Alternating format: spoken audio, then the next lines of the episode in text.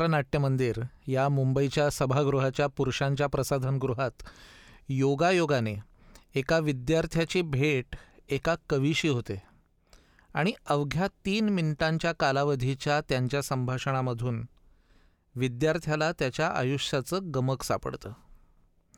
आता या एका वाक्यावरून हे कुठल्या तरी एका काल्पनिक कादंबरीच्या ब्लरबरचं वाक्य आहे असं कोणालाही वाटू शकेल. आणि तरीही हे माझ्या बाबतीत घडलेलं आहे. तेवीस सप्टेंबर दोन हजार चौदा सकाळी उठलो आणि सवयीप्रमाणे किती वाजले पाहायला मोबाईल हातात घेतला तर एक एस एम एस आला होता. शंकर वैद्य सर गेले. मी डोळे मिटून घेतले. बातमी तशी धक्कादायक नव्हती पायाखालची जमीन सरकवणारी नव्हती. पण तरीही आयुष्यात एक पोकळी निर्माण झाली आहे. याची जाणीव करून देणारी होती. शंकर वैद्य सरांचा वावर अतिशय मंद असायचा. त्यांचं बोलणंही अगदी मृदू आणि खालच्या पट्टीतलं असायचं. तसंच त्यांचं जाणंही अगदी हलक्या पावलानं झालं. वैद्य सरांना मी पहिल्यांदा भेटलो तेव्हा ते म्हणजे एकोणीसशे सत्त्याऐंशी साली म्हणजे आता बरीच वर्ष उलटली. मी नुकताच रुपारेल महाविद्यालयाच्या कला शाखेत प्रवेश घेतला होता. आणि शाळेत अस शाळेत असल्यापासून माझ्यावर मराठी कविता आणि संगीतापेक्षा सुद्धा उर्दू आणि हिंदी काव्य संगीताचा प्रभाव जास्त होता. मेहदी हसन गुलाम अली यांच्यामुळे एक गझलचं वेड लागलं होतं आणि त्यामुळे मराठीत मला सुरेश भट आवडायला लागले होते. इतक्या भांडवलावरच महाविद्यालयात पोहोचेपर्यंत कविता करण्याची एक उर्मी तयार झाली होती. माझ्या आईच्या एका मैत्रिणीने माझ्या कविता वाचून मला शंकर वैद्य सरांना तू भेट असा सल्ला दिला होता. वैद्य सर तिच्या ओळखीचे असल्याने तिने त्यांनाही फोन करून सांगितलं की माझ्या मैत्रिणीचा एक मुलगा तुम्हाला भेटायला येणार आहे. वैद्य सरांनी मला पुढच्या रविवार सकाळची वेळ दिली.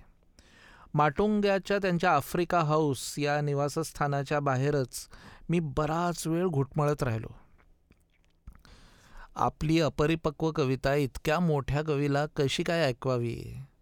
असा विचारसारखा माझ्या मनात येत होता. शेवटी मनाचा निर्धार केला आणि आत गेलो. वैद्य सरांनी हसून स्वागत केलं. सरोजिनीबाईंची माझी ओळख करून दिली. मी अजूनही अवघडल्यासारखा या दुविधेत होतो की त्यांना कवितेची वही दाखवावी का नाही दाखवावी? पण वैद्य सरांचं हसणं इतकं लाघवी होतं की आपल्या वडीलधाऱ्या माणसाकडून कौतुक करून घेण्यासाठी आपण त्यांना वही देत आहोत. एका समीक्षकाकडून टीका करून घेण्यासाठी नाही असा दिलासा त्यांच्या प्रेमळ नजरेतूनच मला मिळाला. मी अशी अलगद वही त्यांच्याकडे सरकवली. त्यांनीसुद्धा ती नीट हातात घेतली. वही उघडता क्षणी त्यांनी पहिली टिप्पणी केली ती अक्षरावर. अक्षर छान आहे तुमचं. मग पुन्हा बराच वेळ ते वहीतली एकानेक कविता वाचण्यात मग्न झाले. मी वहीच्या आडून सारखा त्यांच्याकडे बघण्याचा प्रयत्न करत होतो की कविता त्यांना आवडत आहेत का नाही. एक याचा अंदाज बांधायचा प्रयत्न करत होतो. पण त्यांच्या चेहऱ्यावरून काहीच समजत नव्हतं. शेवटी मग मी तो एक नाद सोडून दिला. वही वाचून झाल्यावर वैद्य सरांनी अतिशय मृदू स्वरात कवितांचं विश्लेषण सुरू केलं. आता इतक्या वर्षांनी त्यांनी काय विश्लेषण केलं हे मला नेमकं आठवत नाही आहे पण कुठेही अवास्तव कौतुक केलं नाही किंवा मनाला लागेल अशी बोचरी टीकाही केली नाही. मला इतकंच आठवतं आहे की आफ्रिका हाऊसमधून मी बाहेर पडलो तेव्हा कविता लिहिण्याची एक उमेद माझी शाबूत होती आणि उर्मी जिवंत होती. त्यानंतर मग महाविद्यालयाची पाच वर्ष गेली आणि माझं कविता लेखन बऱ्यापैकी सुरू राहिलं. कविता छंदात लिहिता यावी यासाठी मी तरन्नुममध्ये म्हणायला ती सुरुवात केली आणि असं लक्षात आलं की आपल्याला कवितेला चाल लावण्यातही एक वेगळा आनंद मिळतो आहे तरीही हे चाली देण्याचं प्रकरण मी स्वतः रचलेल्या कवितांपुरतंच मर्यादित होतं. चेतन दातारच्या सहवासात मी आलो आणि मला नाटकाची आवड लागली. आणि थोड्याफार प्रमाणात मी महाविद्यालयाच्या आमच्या एकांकिका लिहू लागलो. पण महाविद्यालयाच्या शेवटच्या वर्षापर्यंत करिअरचं काय करायचं? याबाबत मनात संभ्रम तसाच कायम होता. म्हणजे एकीकडे कलांची आवड लिखाणाची हाऊस संगीताचं वेड आणि दुसरीकडे एका मोठ्या व्यावहारिक जगाला सामोरं जाण्याचं दडपण. परीक्षा झाली निकाल आले म्हणजे निकाल लागला. ग्रॅज्युएट झालो तरी आयुष्यात पुढे काय करावं हे ठरत नव्हतं. मला वादविवादाचं अंग चांगलं आहे असं माझ्या वडिलांचं म्हणणं असल्यामुळे त्यांच्या सल्ल्याने मी रुपारेल महाविद्यालयाच्याच आवारात असलेल्या न्यू लॉ कॉलेजमध्ये ॲडमिशन घेतली. यात माझा एक छुपा हेतू असाही होता की रुपारेल महाविद्यालयात असताना नाटकाशी जुळलेला माझा संबंध तसाच पुढे अखंड सुरू राहील. तेच मित्र असतील तेच कॅन्टीन असेल आणि त्याच नाटकाच्या तालमी असतील. एक वर्ष सरत आलं. लॉमध्ये मला रस निर्माण झाला होता पण नाटक गाणं बजावणं यात जसं मन रमत होतं तसं इतर कशाचंच रमत नव्हतं. मी लॉचा विद्यार्थी असलो तरी माझे मित्र मात्र सगळे रुपारेलचेच होते. आणि तशातच नाटकाच्या निमित्ताने रुपारेलमध्ये कमलेश भडकमकर अजित परब ओंकार दादरकर शिल्पा पै प्रतिभा दामले असे संगीतातले अनेक मित्र एकत्र आले. मग सकाळी लॉची लेक्चर्स झाली की उरलेला वेळ या सगळ्या संगीत नाटकामध्ये रमणाऱ्या मित्रांबरोबर घालवणं हा माझा नित्यक्रम बनला. फेब्रुवारीचे दिवस होते. रुपारेलच्या मराठी विभागातर्फे कुसुमाग्रजांच्या वाढदिवसाप्रित्यर्थ मराठी भाषा दिन साजरा करण्यासाठी एक कार्यक्रम करायचा होता. मी लॉ कॉलेजचा विद्यार्थी असलो तरी रुपारेलमधले बरेचसे प्राध्यापक मला हा रुपारेलचाच विद्यार्थी म्हणून ओळखायचे आणि मानायचे सुद्धा.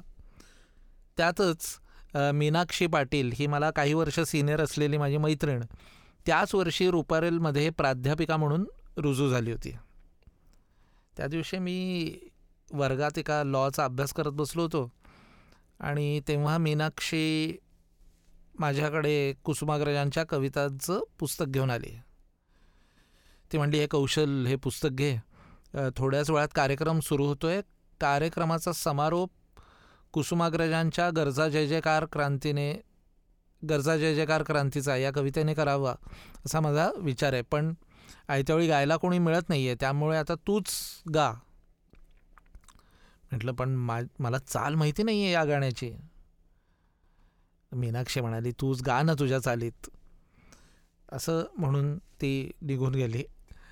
याआधी मी दुसऱ्याने लिहिलेल्या एखाद्याच कवितेला चाल दिली असेल. आणि संगीतकार होणं हे माझ्या कल्पनेच्या परिघातही नव्हतं तेव्हा. पण आव्हान पेलण्यात एक किक मिळत होती आणि म्हणून ते मी स्वीकारलं सुद्धा. मी पुस्तकाचं मुखपृष्ठ पाहिलं. त्यावर लिहिलं होतं रसयात्रा खाली कवीचं नाव कुसुमाग्रज आणि संपादक बाभ बोरकर आणि शंकर वैद्य.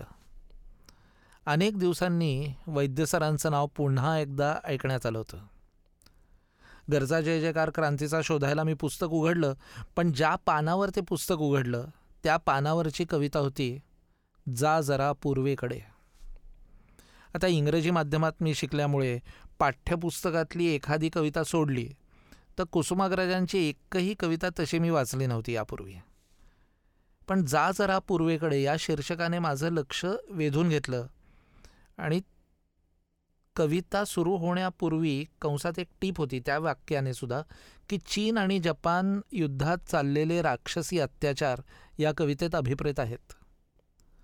मी कविता वाचली आणि मला एक वेगळीच अनुभूती मिळाली. असं वाटलं की कुसुमाग्रजांनी केवळ एक चित्र डोळ्यासमोर उभं केलं नाही आहे तर त्यांचा त्यांचा अनुभव विदाऊट जनरेशन लॉस ते मला ट्रान्सफर त्यांनी केलेलं आहे. अवघ्या पाच मिनटात त्या कवितेला चाल सुचली. सुचली म्हणण्यापेक्षा सुद्धा स्फुरली म्हणायला हवं खरं तर. मी कार्यक्रमाच्या स्थळी म्हणजे कॉलेजमधल्याच एका वर्गात पोचलो तेव्हा कार्यक्रम सुरू होऊन जरा काही वेळ झाला होता. समोर बघतो तर अध्यक्षस्थानी खुद्द शंकर वैद्य सर. मा माझ्या पोटात गोळा आला. म्हणजे एकदा अर्ध्या कच्च्या कविता वाचायला दिल्या ते ठीक आता नवोदिताची चाल ही त्यांनाच ऐकवायची म्हणजे जरा जास्तच झालं. विद्यार्थ्यांच्या एका छोट्याशा कार्यक्रमानंतर शंकर वैद्य सरांनी त्यांच्या काही स्वतःच्या रचना सादर केल्या. छत्री आम्ही पालखीचे भोई या कविता सादर केल्याचं आजही माझ्या अगदी स्पष्ट स्मरणात आहे. कविता सादर करण्यात वैद्यसरांचा हातखंडा होता हे मला नंतर कळत गेलं. पण तो क्षण नुसताच भारावून टाकणार होता. वैद्य सरांकडून छत्री ऐकताना पुन्हा एकदा जा जरा पूर्वेकडे वाचताना जो आला तोच अनुभव पुन्हा आला. वैद्य सरांची कविता सादर करण्याची पद्धतसुद्धा अतिशय प्रभावी होती. मृदू स्वरात जवळजवळ पुटपुटल्यासारखे ते कविता सादर करत. पण उच्चार अतिशय सुस्पष्ट. आवाजात विशेष चढउतार नाहीत पण शब्दांचा वेग कमी जास्त करून परिणाम साधण्याची हातोटी आणि नेमक्या ठिकाणी त्यांचे असे पिंगे डोळे लुकलुकायचे. हे सगळंच त्या क्षणी मी नव्याने शिकत होतो. समजून घेत होतो. कार्यक्रमातली शेवटची कविता झाली आणि मीनाक्षीनी घोषणा केली की कार्यक्रमाचा शेवट कौशल इनामदार गरजा जय जयकार क्रांतीचा म्हणून करणार आहे. प्राध्यापकबाईंना ठाऊकच नव्हतं की जा जरा पूर्वेकडे मध्येच मी इतका रमलो होतो की गरजा जय जयकारपर्यंत माझी गाडी गेलीच नव्हती. मी सर्वांची क्षमा मागितली आणि म्हटलं की गरजा जय जयकारच्या ऐवजी जा जरा पूर्वेकडे ही कविता मी सादर करणार आहे. गाणं म्हणायला सुरुवात केली. आणि उत्स्फूर्तपणे वर्गात बसलेल्या मुलांनीही माझ्यासोबत ती गायला सुरुवात केली. म्हणजे मीच भारावून गेलो असल्यामुळे कदाचित वातावरण ही कवितेने असं भारून गेलं.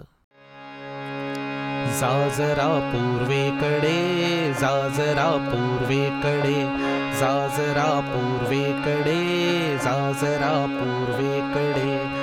वाळवंटी कोरता का एक श्वानाचे मढे. जागी धाडा नो पुढे जागी धाडा नो पुढे. जागी धाडा नो पुढे जागी धाडा नो पुढे. जेथ युद्धाची धुमाळी गंज प्रेतांचा पडे.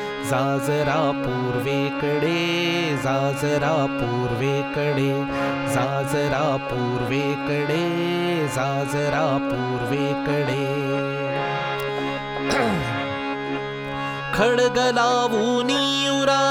बायकांना वेढती आणि दारी ओढती आणि दारी ओढती भोगती बाजार हाटी कास आणि कातडे जाजरा पूर्वेकडे जाजरा पूर्वेकडे जाजरा पूर्वेकडे जाजरा पूर्वेकडे जाजरा पूर्वेकडे जाजरा पूर्वेकडे.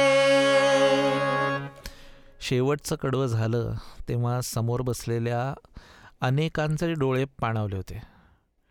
टाळ्या सुरू व्हायला एका क्षणाचा विलंब लागला पण मग धो धो टाळ्या बरसल्या नंतर जमलेल्या गर्दीत मीनाक्षीनी वैद्यसरांची माझी ओळख करून दिली. पण त्यांच्याभोवती चाहत्यांचा गराडा खूप असल्यामुळे फार काही तेव्हा संभाषण होऊ शकलं नाही. पण कार्यक्रम चांगला झाला आणि तो संपवून मी अगदी खुशीतच कॅन्टीनच्या दिशेने कूच केली. हा सगळाच अनुभव मला समृद्ध करणार होता. हा सगळाच अनुभव समृद्ध करणार होता. त्यामुळे चहा पिऊन सेलिब्रेट करण्याची वेळ होती. कॅन्टीनमध्ये माझा मित्र सुमित राघवन मला भेटला आणि एकत्र चहा प्यायल्यानंतर तो म्हणाला अरे आज संध्याकाळी रवींद्र नाट्य मंदिरात गजाननराव वाटव्यांना लता मंगेशकर पुरस्कार मिळणार आहे. वाटव्यांच्या गाण्याचा कार्यक्रमही त्याच्यानंतर आहे. आणि चांगली गोष्ट म्हणजे या सोहळ्याचे दोन पासेस आहेत माझ्याकडे. तर तुला माझ्याबरोबर यायला आवडेल का? आता माझी काय बिशाद नाही म्हणायची. म्हणजे असा कार्यक्रम कोण सोडणार? त्यामुळे संध्याकाळी मी आणि सुमित आम्ही दोघंही त्या कार्यक्रमाला रवींद्र नाट्य मंदिरात गेलो. मध्यांतरात प्रसाधनगृहात शिरत असताना वैद्यसर बाहेर पडत होते. मला बघून तेही क्षणभर असे जरा स्तंभित झाले. मग ओळखीचं हसले आणि म्हणाले इनामदार ना तुम्ही? मी हो म्हटलं. छान झालं आज सकाळचं गाणं. त्या गाण्याची चाल तुम्ही तुम्ही दिली होती. मी पुन्हा होकारार्थी मान डोलावली. काय करता तुम्ही इनामदार? सर मी लॉ शिकतो आहे नाही ते सोडा. तुम्ही संगीतच करा. मी हे जबाबदारीने बोलतो आहे इतकं बोलून ते निघून गेले. आता ज्यांना शंकर वैद्य सर परिचित होते त्यांच्या ताबडतोब ध्यानात येईल की ते शब्द अतिशय मोजून मापून वापरायचे. त्यांचं वाक्य सहज होतं पण कॅज्युअल नव्हतं. मी त्या रात्री खूप विचार केला. मी संगीतकार व्हावं संगीत दिग्दर्शन व्यवसाय म्हणून स्वीकारावा याचा निर्णय मी कदाचित एका रात्रीत घेतला नाही आहे पण या निर्णयापर्यंत पोहोचण्याकरता वैद्य सरांच्या त्या वाक्याचं योगदान प्रचंड होतं. हे मला जसं तेव्हा कळलं तसं आजही जाणवत राहतं. आणि म्हणूनच एकोणीसशे पंच्याण्णव सालच्या जूनमध्ये मी जेव्हा माझ्या चालींचा असा पहिला कार्यक्रम करायचं ठरवलं तेव्हा शंकर वैद्य सरांनाच प्रमुख पाहुणे म्हणून मी येण्याची विनंती केली. त्यांनी येण्याचं मान्य केलं. हा माझ्यासाठी एक आनंदाचा क्षण होता. म्हणजे माझा पहिलाच कार्यक्रम असल्यामुळे आणि सगळेच कलाकार नौखे असल्यामुळे एकूण कार्यक्रमाच्या यशाबद्दल माझे सगळेच हितचिंतक साशंक होते. अनेकांनी मला तुला वाटत असेल की लोकांनी तुझी गाणी ऐकावी तर दोन तीन जुन्या गाण्यांमध्ये तुझं एक नवीन गाणं घुसव असा एक प्रेमळ सल्ला देऊन माझा माझं मनोबल वाढवण्याचा प्रयत्नही केला. पण कार्यक्रम उत्तम पार पडला. आम्ही सगळे अगदी लहान होतो अठरा ते चोवीस वयोगटातले असू. इंग्रजी माध्यमात शिकलेली लहान लहान मुलं ग्रेस आणि मर्ढेकरांची कविता गातायत. हे पाहून अनेक रसिक स्तिमित झाले होते. याची पावती म्हणून आमच्यावर टाळ्यांचा आणि कौतुकाचा वर्षावही झाला.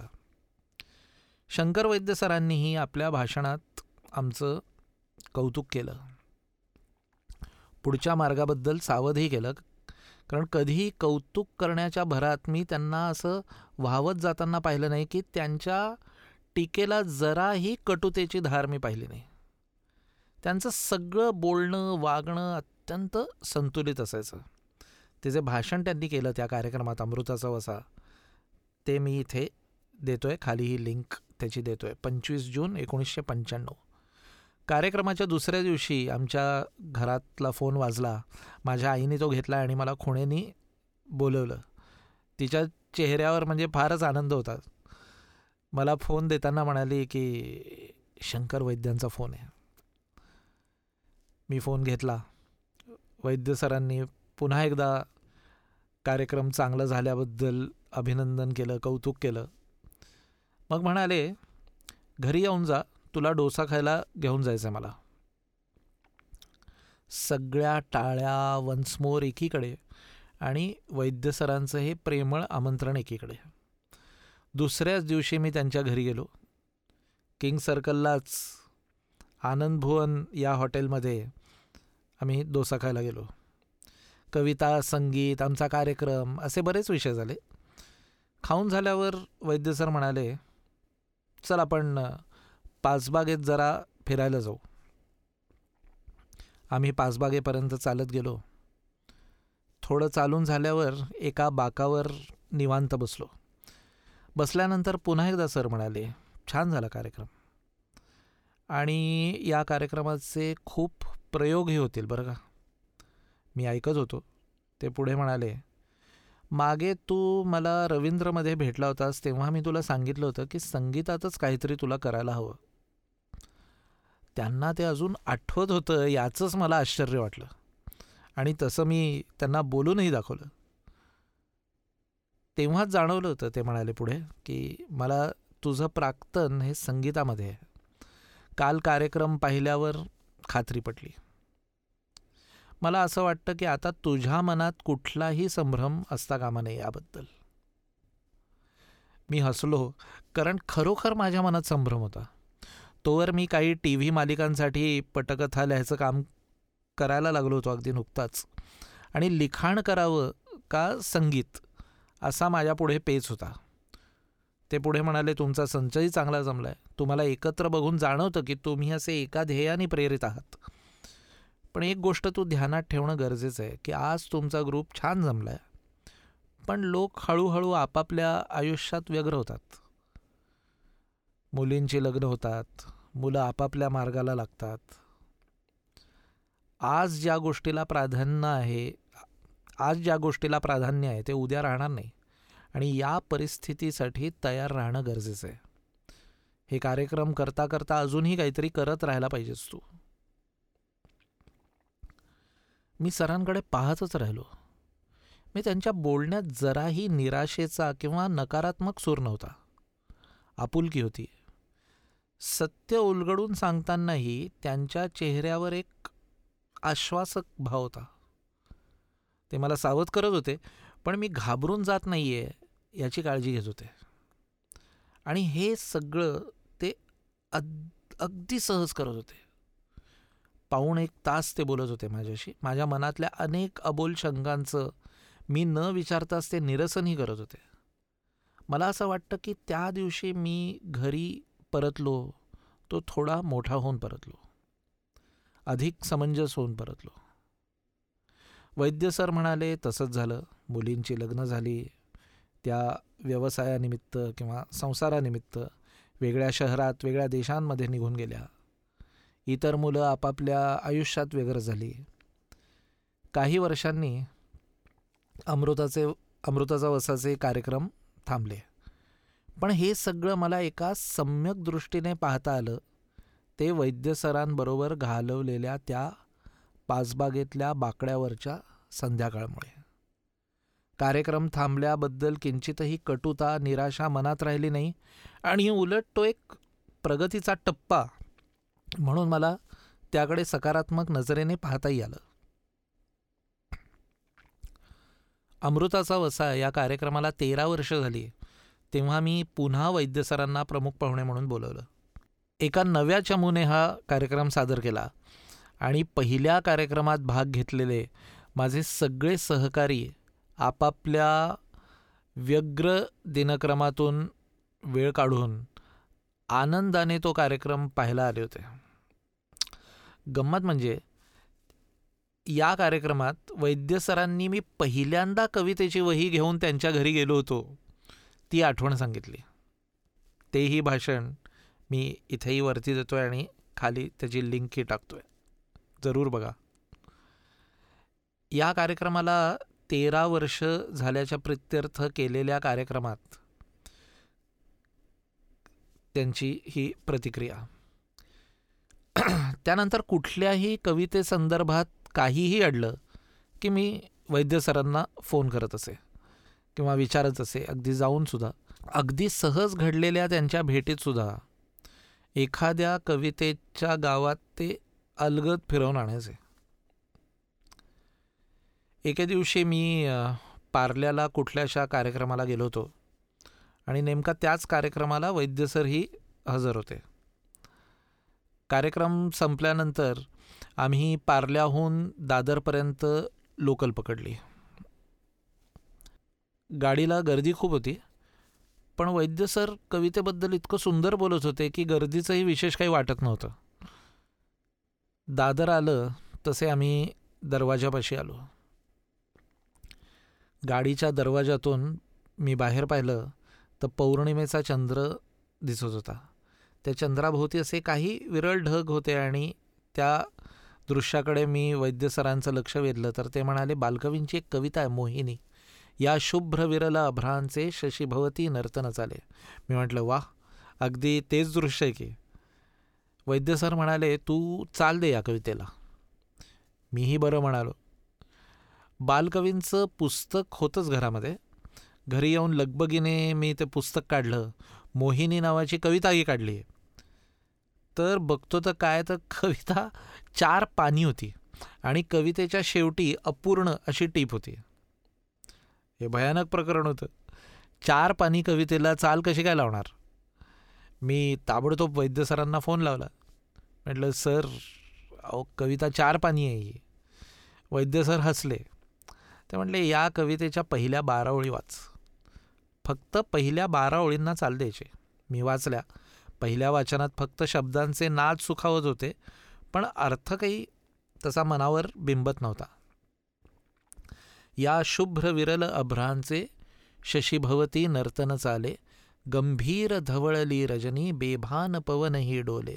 तंद्रीतच अर्धी मुर्धी लुकलुकते तारा राणी ये झुंजू मुंजू तेजाने पूर्वेवर पिवळे पाणी.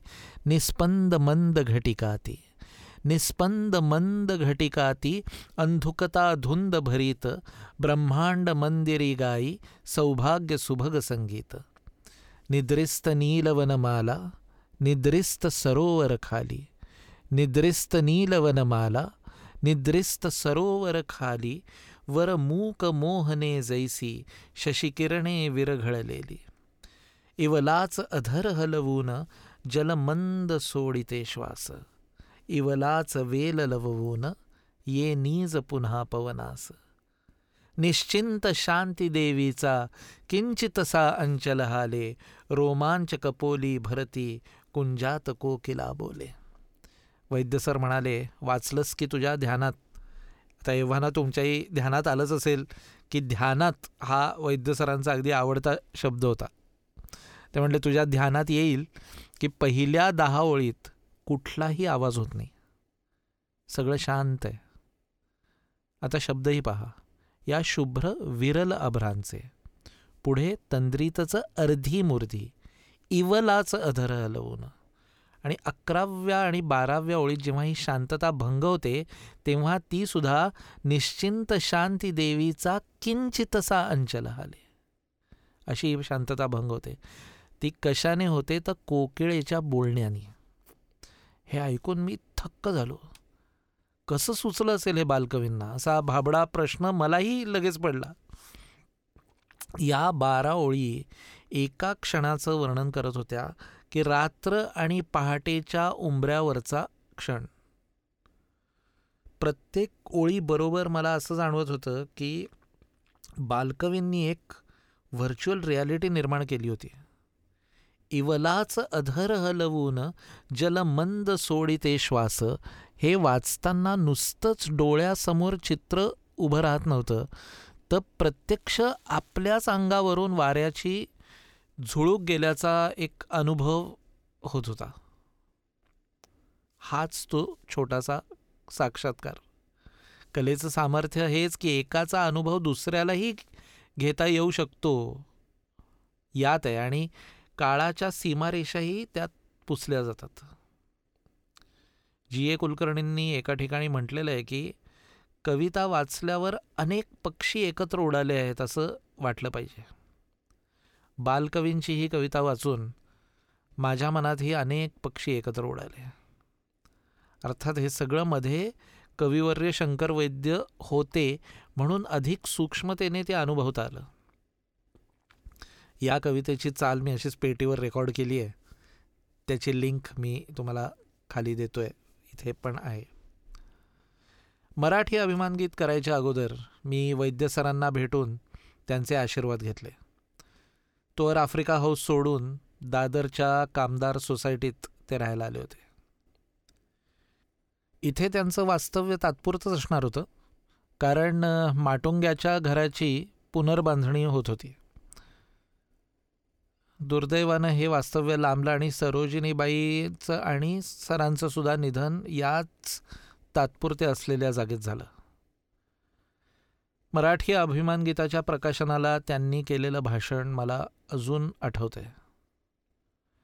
भाषेबद्दलचे अत्यंत मूलभूत प्रश्न त्यांना कळत होते.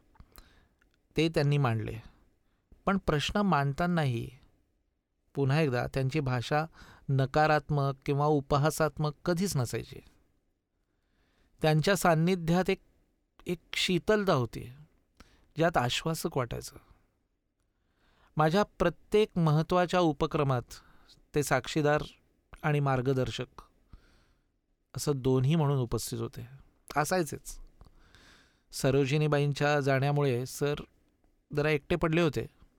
कधीतरी माझी आई एखादा पदार्थ खास त्यांच्यासाठी बनवून द्यायची आणि मग तो देण्याच्या निमित्ताने मी त्यांच्या घरी जाऊन बराच वेळ गप्पा मारत बसायचो.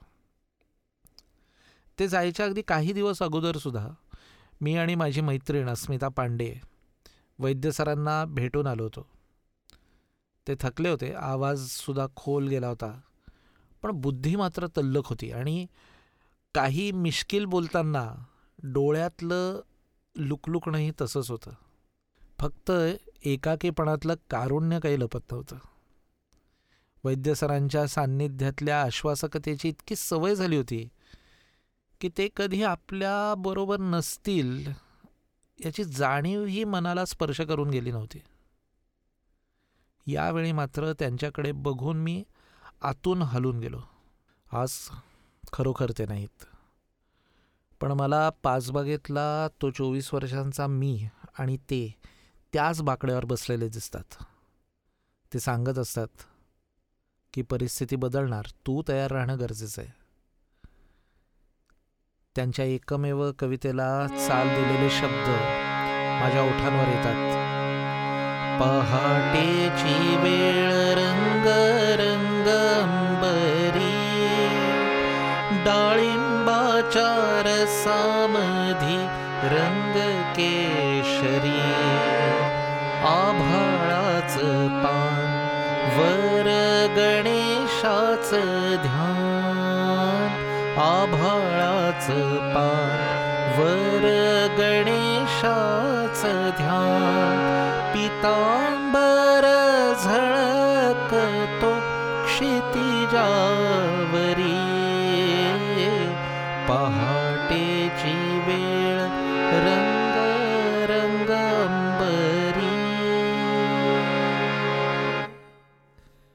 आणि मनात विचार येतो मी तयार आहे.